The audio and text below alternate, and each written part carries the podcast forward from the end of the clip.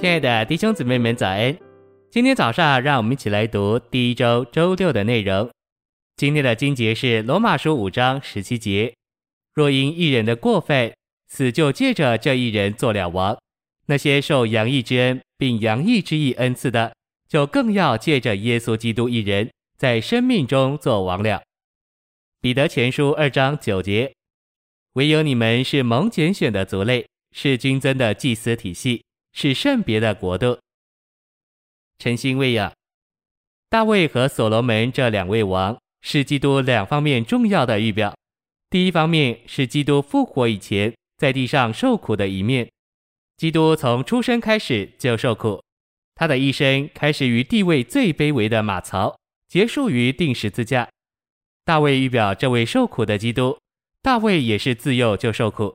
但他的受苦是为着征服那些篡夺的仇敌，并得着美地，就是得着神建造的立场。所罗门预表那在神的国和神国的威荣里得荣耀的基督，这是基督在千年国里的预表。这两个预表有力的证明，以色列诸王的历史与神永远的经纶有关。这经纶就是关于基督做神的具体化身，以及召会做基督生机的身体。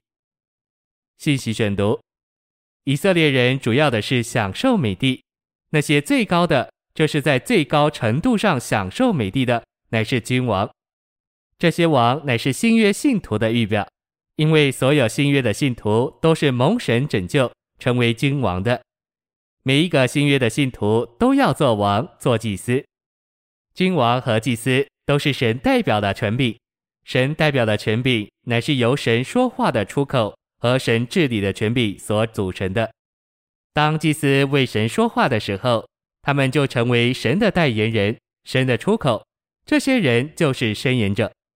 所以在新约里，我们这些信徒是君王、祭司和申言者。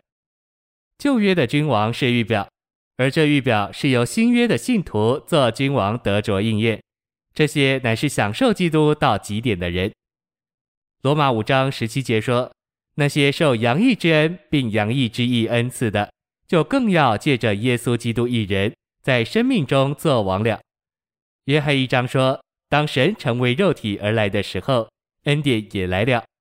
神来成为人的时候，那就是恩典来了。恩典就是三一神做我们的享受，我们都领受了这洋溢之恩。这恩典不仅是丰富的，而且是洋溢的，一直在加增。我们从神领受了这恩典，并且从神领受了恩赐，这恩赐也是洋溢的。这恩赐就是神的义，为着使我们在法理上得蒙救赎。因此，我们接受了恩和义这两样，使我们能在生命中做王掌权。